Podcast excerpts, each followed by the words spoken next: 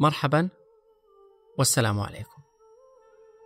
أهلا بكم في صومعة، المكان الذي ننعزل به عن العالم أجمع لنفكر. لماذا هذا الكوكب سبعون بالمئة منه ماء؟ لماذا نحن لا نتنفس كل أنواع الهواء؟ لماذا نسعى أن نجد لكل داء دواء؟ لماذا؟ لماذا السؤال؟ ولماذا حين طرحي سؤال لابد أن يكون ما يليه جواب؟ أليس غاية السؤال وجوهره السعي للإجابة لا الوصول لها؟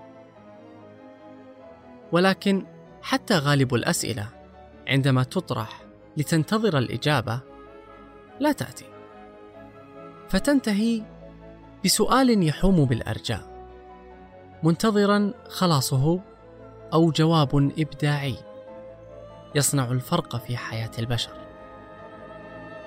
كما حدث مع بعض العلماء عندما أسرفوا في السؤال. لكن في القرآن قال جل علاه: أفلا ينظرون إلى الإبل كيف خلقت؟ أتظنون أنه سبحانه يريد منا أن نجيبه، أم هو يريدنا أن نسأل؟ أحين أموت هل حواسي تبقى تعمل؟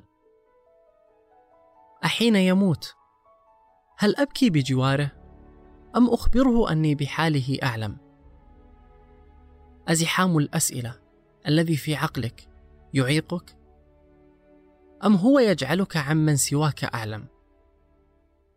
اسأل، ففي سؤالك أنت أقرب إلى نفسك، وتعلم، ففي علمك أنت أقرب لما حولك. فالأسئلة داخل صومعتك الذهنية تبقيك على علم بذاتك، على علم بما حولك، على علم بهذا العالم.